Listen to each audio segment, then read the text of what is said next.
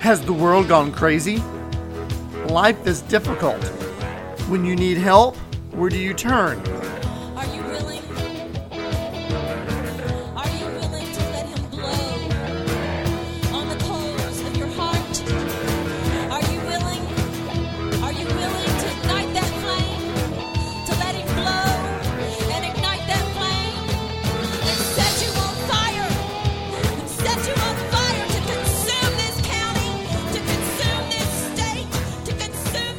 Welcome to Christian Impact, impacting your life with spiritual truth.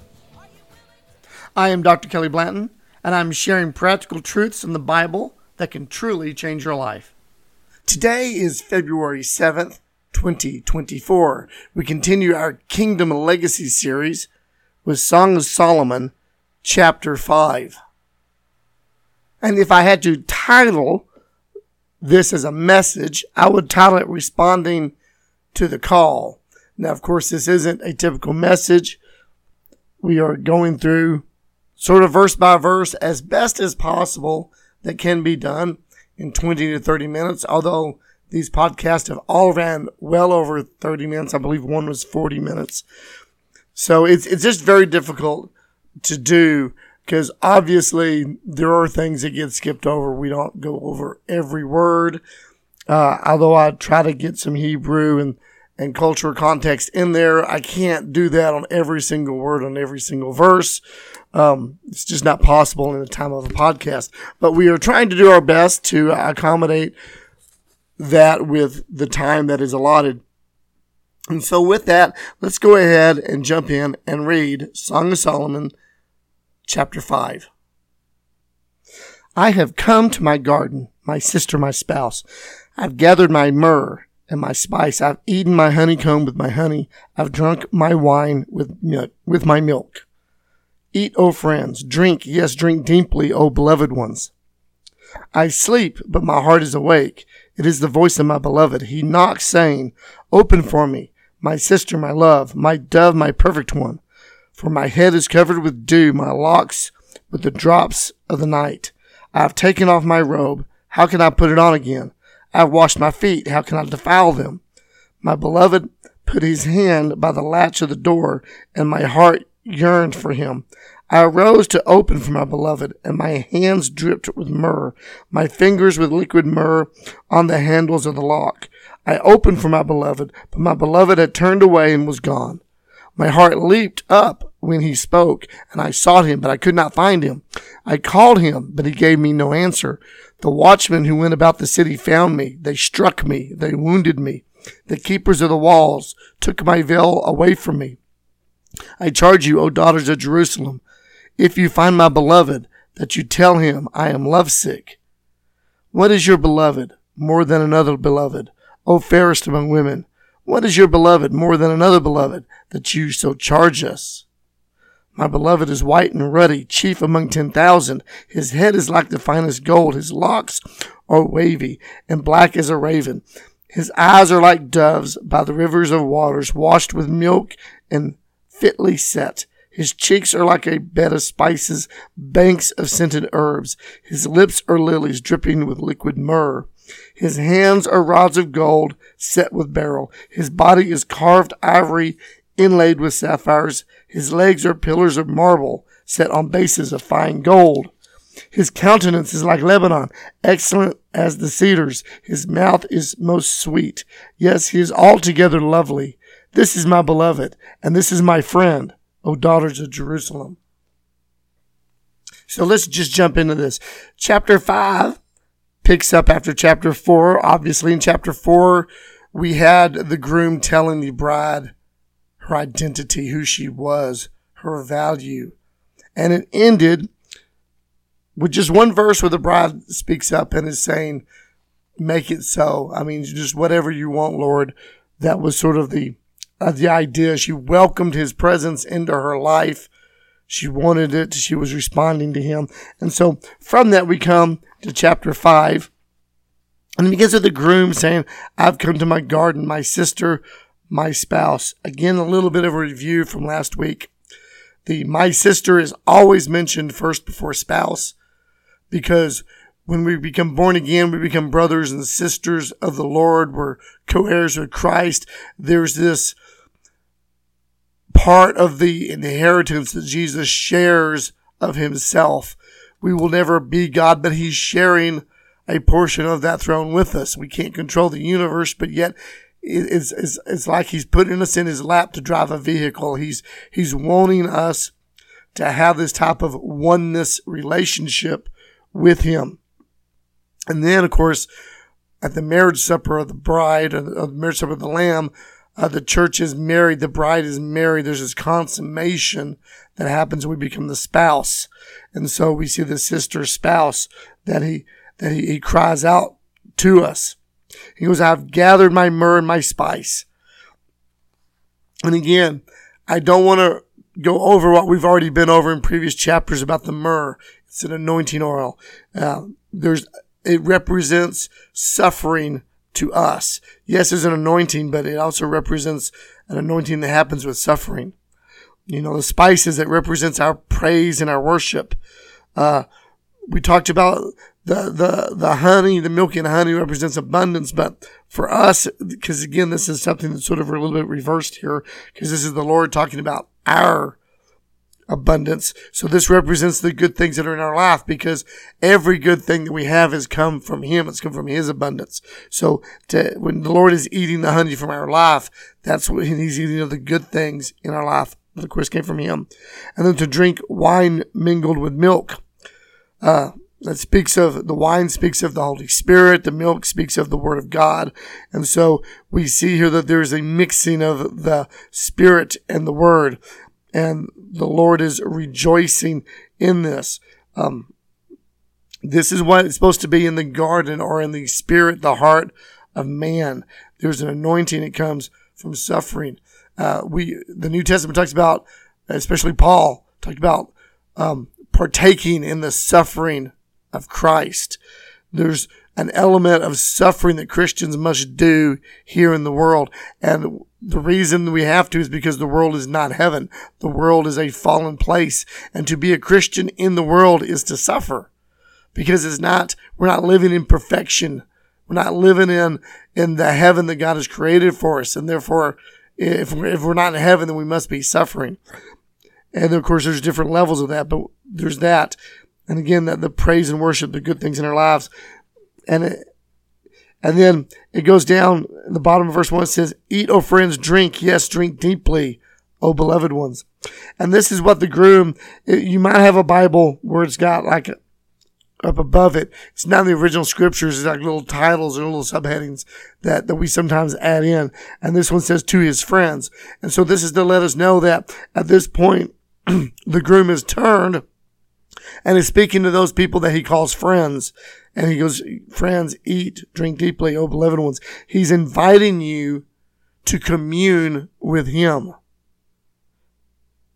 He wants to eat and drink with us spiritually in our garden, in our hearts. This is, this is what we call communion.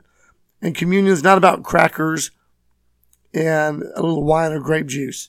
The churches do that, but it's supposed to represent we're having this intimate fellowship where we're eating and drinking with the Lord.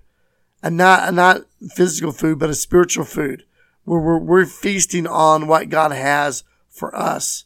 And he's rejoicing in having deep intimacy and fellowship with us. So there's this invitation to this. The groom is calling out for invitation to this. Then in verse two, the, the, the Shulamite or the bride begins to speak. She goes, I sleep, but my heart is awake. It is the voice, it is the voice of my beloved. He knocks and open to me, my sister, my love.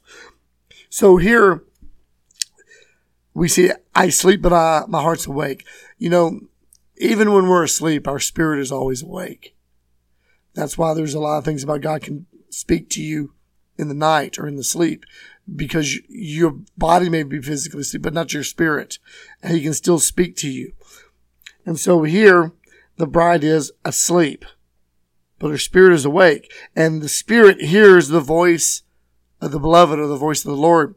This reminds me, there's so much of this that, that goes into that parable of the ten virgins in the New Testament. Um, you just cannot get away from how these two fit so tight together when you see things. Those, those virgins, they went up on the mountaintop and they fell asleep. We've already looked at in, in the Song of Solomon references to the bride, the, the, the church going up on a mountaintop to wait on the beloved.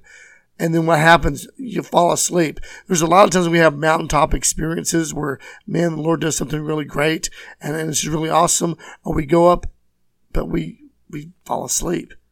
Even the disciples, when Jesus took them into the garden at Gethsemane before the crucifixion, and he tells them it's important. We need to pray. He, he begs them to pray. What happens? They fall asleep. And he wakes them and they fall asleep. There's something about important times when our flesh seems to get the best of us when we fall asleep, but our spirit is still awake and the spirit hears. The spirit hears the call of the Lord.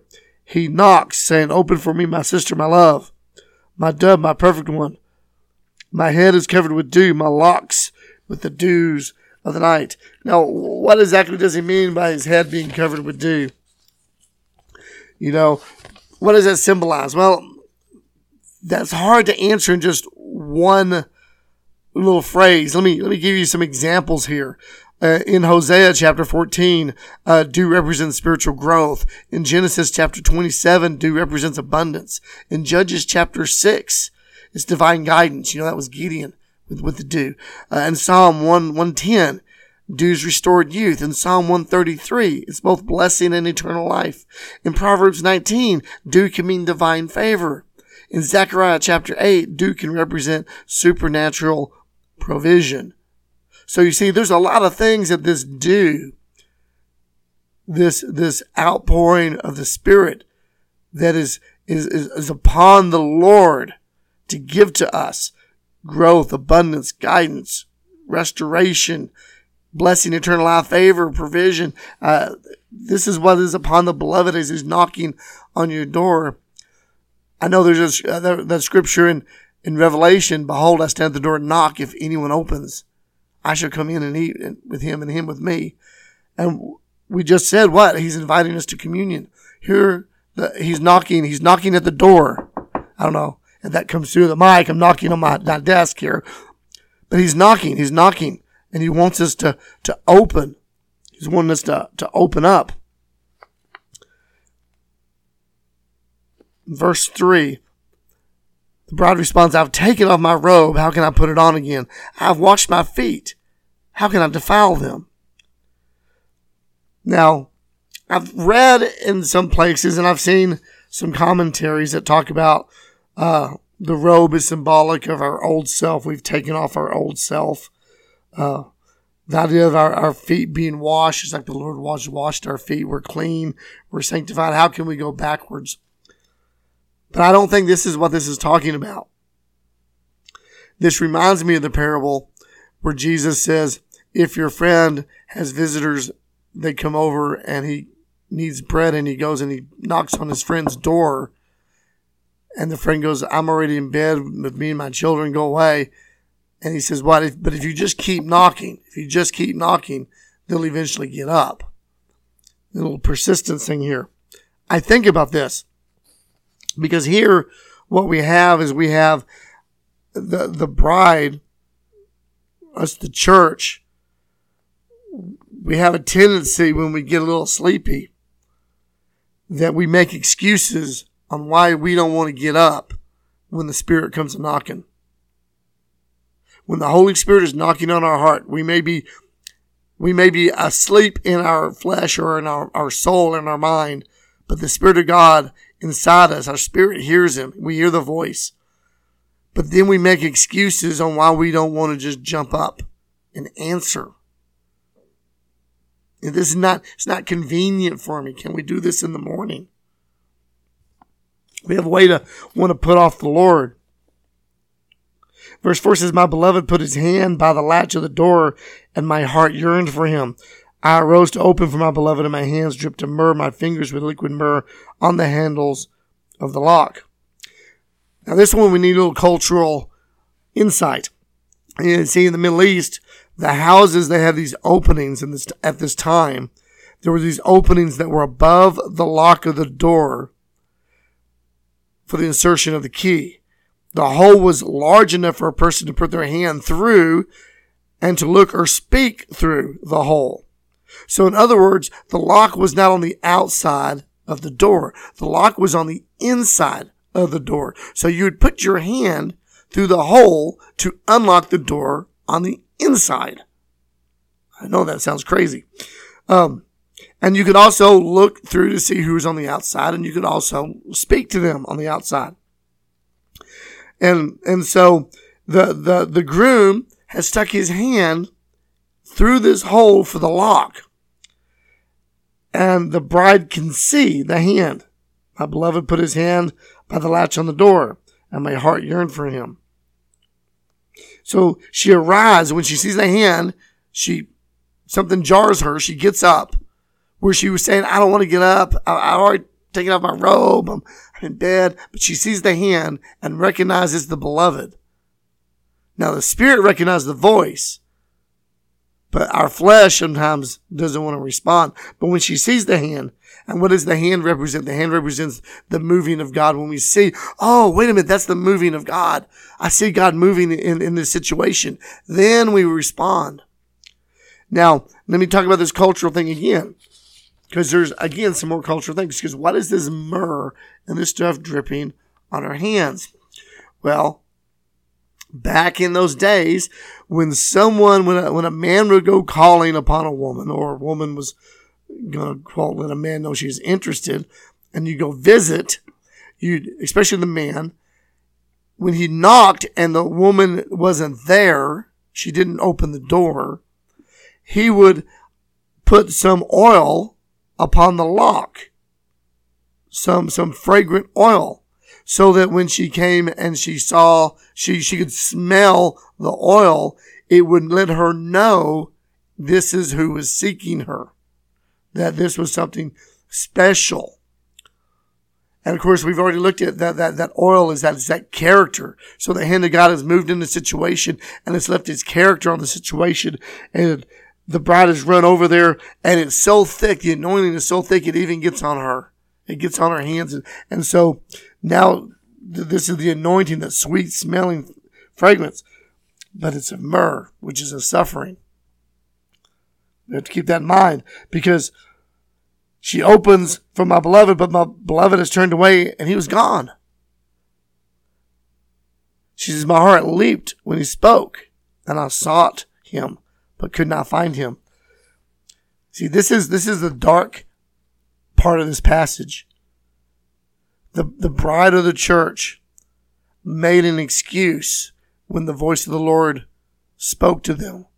And rather than getting up immediately and doing it, they waited and then they could see the hand of the Lord upon the situation that they should have already been up for.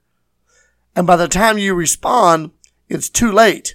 You've missed your opportunity. I know that's a long silent pause for a podcast, but we should we should all meditate on this. I cannot tell you as a person who is training others to go into ministry that I myself and so many, it, it, it happens so often that I almost say it's a hundred percent. That when God calls you to the ministry and you want to do it, you will immediately, you will immediately be tempted by the enemy not to respond to this situation. And if you wait, you sometimes miss your chance now, God has a way of bringing you back around to that same decision, but coming back around, that is time in your life. Now, sometimes that, that turnaround may be a couple days, maybe a week, maybe a month, but it could be a year. It could be five years. It could be 10 years. It could be 20 years. I often tell young people at 18, 19, 20, it's very easy to respond to the call of God. I know you think you have a lot of responsibilities, but you're actually very free. And the decision may seem hard and it may take a lot of faith to step out.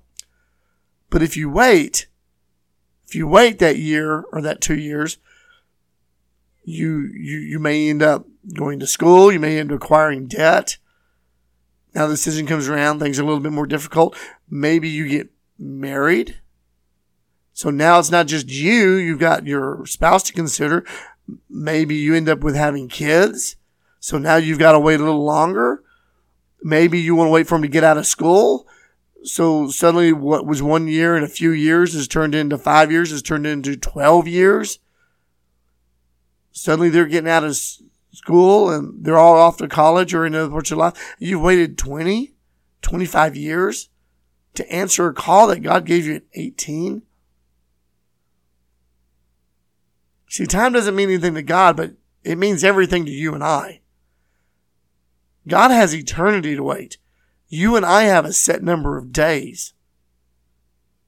And God is merciful to bring us back around. But there's only so many times we can go back around before our life ends. It's important that we jump up and respond to the Lord when we have those opportunities. I've got many students and graduates now that I would love to have come and share on this topic, maybe in another podcast. but what happens when the bride, she, he's not there, so what does the bride do? The bride goes out to seek him. I called him, he gave me no answer. You know, there's another spot that it reminds me of this. This is when Israel was in the wilderness with Moses and they got up to the promised land and they sent the 12 spies in and 10 spies had negative reports. Joshua and Caleb were the only good ones. And the people didn't believe and respond in the moment. And so God told them to go back into the wilderness. And so at that moment, when God told them, nope, you didn't respond to me, you're not going to go in. At that moment, the people saw the hand of God on the situation. And some of them believed. After they had doubted, they believed. And they wanted to turn around and try to go into the promised land. And if you read what happened to them is that they were turned back. In other words, when they attempted to go into the promised land without all of Israel or something, they were rebuffed by the people there. They, they couldn't do it. They missed their window and they had to journey in the wilderness for 40 more years. See, when the Lord comes knocking, we need to respond and open. But when you don't, what happens? Well, you search for him. He's not answering because now you must go through something. You must go through something now at this point. And so the bride, um, he says, the watchman who went about the city found me. They struck me, they wounded me. Now, suddenly the bride finds herself back in the city. This is back from earlier chapters. That city's the world. Human philosophy. You see, when we miss the call, we instantly try to do things ourselves. That's just going back into the city. We're going to do this ourselves. We can fix this ourselves. We have everything we need. We can do this ourselves. We can still find God. We can still do this for the Lord. And she goes back into that, that city of human worldliness philosophy thinking. And the watchmen, remember the watchmen were supposed to be on the walls watching. Instead, these aren't faithful watchmen. These are the religious leaders that are doing their own thing. And they found the bride and they struck and wounded her. It says they took off the veil See, they, they tried to reduce her to judgment as a prostitute or a harlot. Often when you miss the call of God and then you try to do things yourself, religious leaders will hurt you and you'll end up being the one called uh, a, a heretic. They beat you up because you missed God's call and now that's that quote unquote egg in your face. It's an American expression if you're in another country.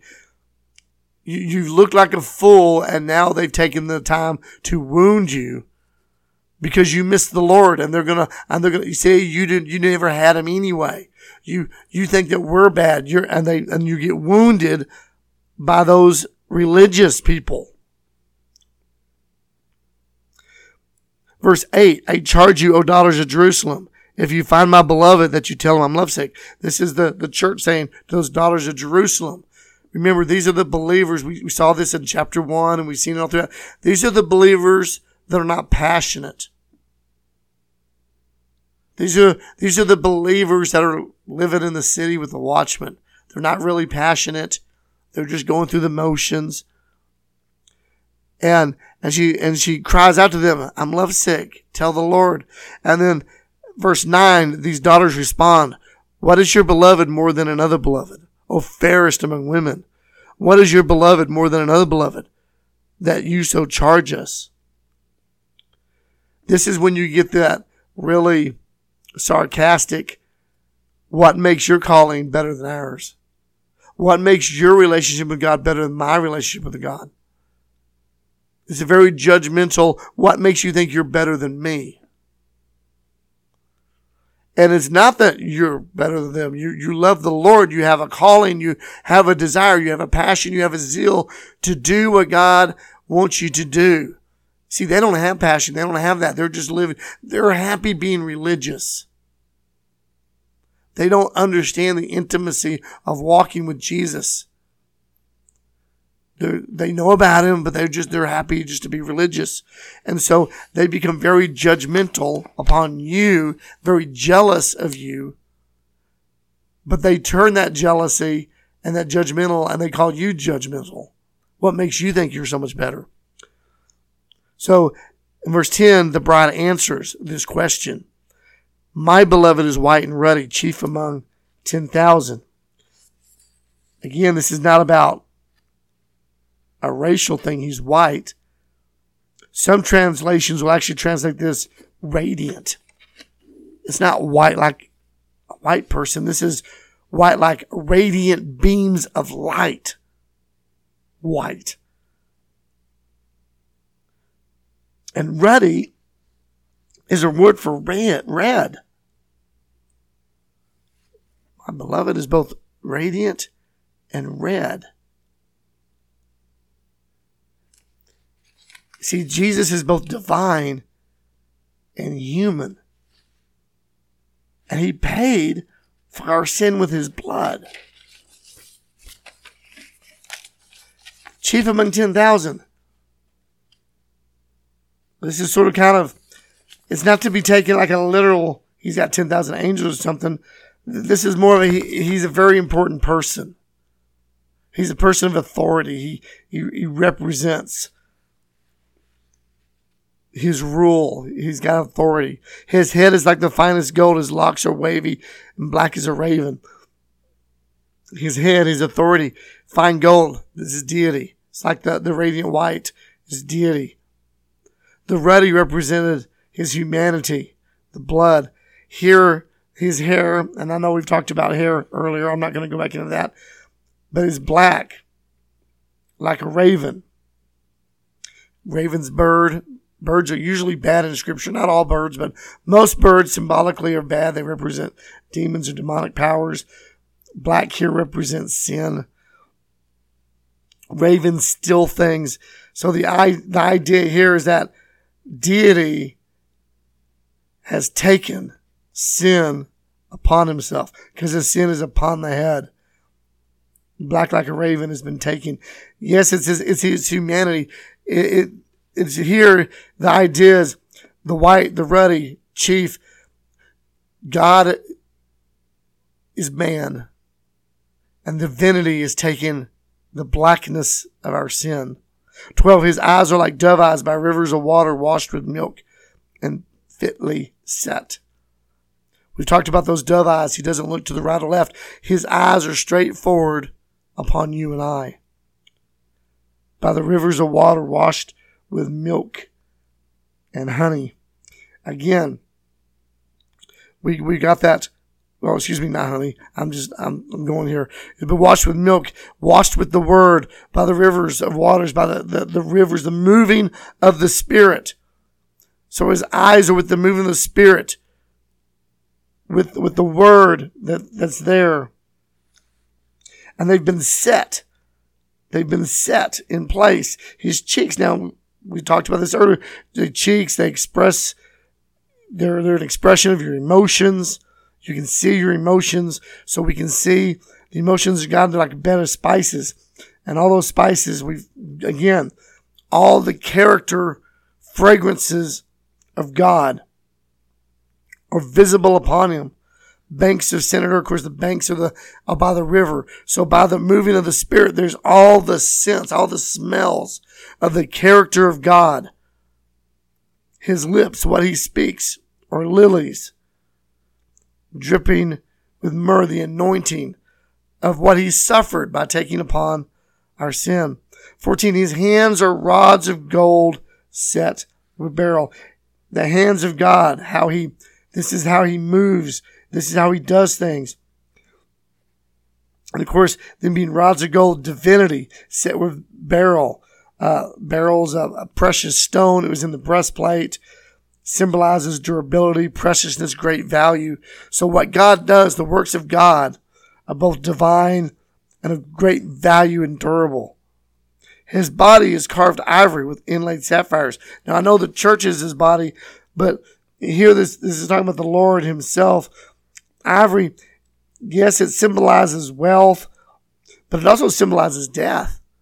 Because the only way to get ivory was you had to go kill the elephant. And remember, Jews, there's a lot of things about you can't touch something that was on a dead animal. And so, yes, ivory represented wealth and value, but it also represented death. And so the body of Christ both represents death, but value. And it's inlaid with sapphires, again, precious stones of great value. His legs are pillars of marble set on bases of fine gold. You know, legs, um, they're they're like a they're what you you put things on. They they're they're the the, the stand.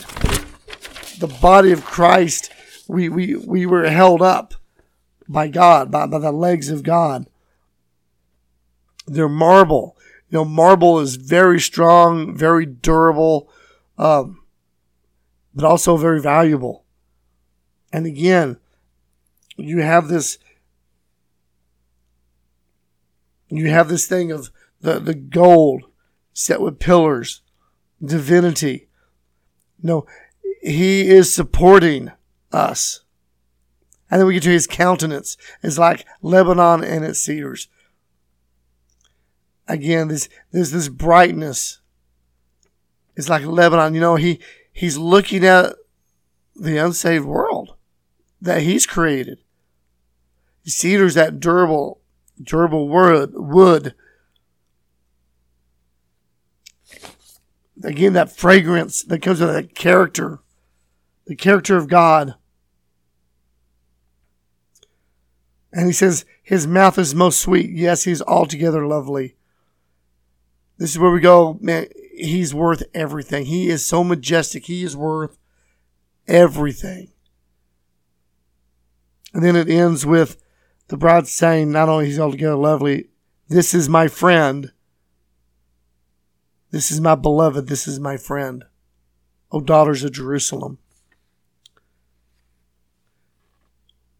Very powerful ending here. Jesus said that we're no longer servants, we're friends. I know when I do marriage counseling, you don't want to just marry anybody just because you think love is a feeling and you've got lots of strong feelings or lust for the person you want to marry a friend. Preferably, you need to be marrying your best friend. So that when you're together 20 and 30 years, you get to experience life with a friend. The bride understands that the groom is a friend. See, that's what this separation. I know you can go, well, how can, how can the, the groom leave the bride in such a state? But the bride would not come to the realization that the love is not just a, an empty love. The love is also a friendship. That's why you have this, my sister, my spouse. Yes, the Lord wants a bride. Yes, the Lord wants intimacy and love, but the Lord also wants friendship, companionship, fellowship with you and I. And He's wanting us to understand that and to yearn for that. There's something about that that once you realize that, that when your friend knocks, you get up and open the door. Maybe you've missed it with the Lord. You know, he's, he's merciful. And he, if you seek him, he will be found. We're going to look at that in chapter six next week. But let's just begin to pray. Father, I just thank you for today, God, for this word in the Song of Solomon. Father, I just want to pray for everyone out there, God. I believe we've all heard your voice, God, as believers, and at some point we've missed you, God. We've missed callings. We've missed opportunities, Lord. Father, I just lean on your mercy, God. We say, Lord, don't pass us by. Lord, I just ask, God, that you would open up ways and avenues, God, for restoration, God, and second chances because you are the God of second chances, God. You never run out of opportunities for us, God. Lord, draw us to you to understand your calling, your, your offering your friendship to us. And Lord, help us to grow, God. Grow in our spirit, grow in strength and understand and deepen, God, our relationship and walk with you. Lord, we thank you for your forgiveness and your calling in Jesus' name. Amen. We thank you for listening to this podcast. You can check out other teachings at our website at www.christianimpact.net. And until next time, God bless.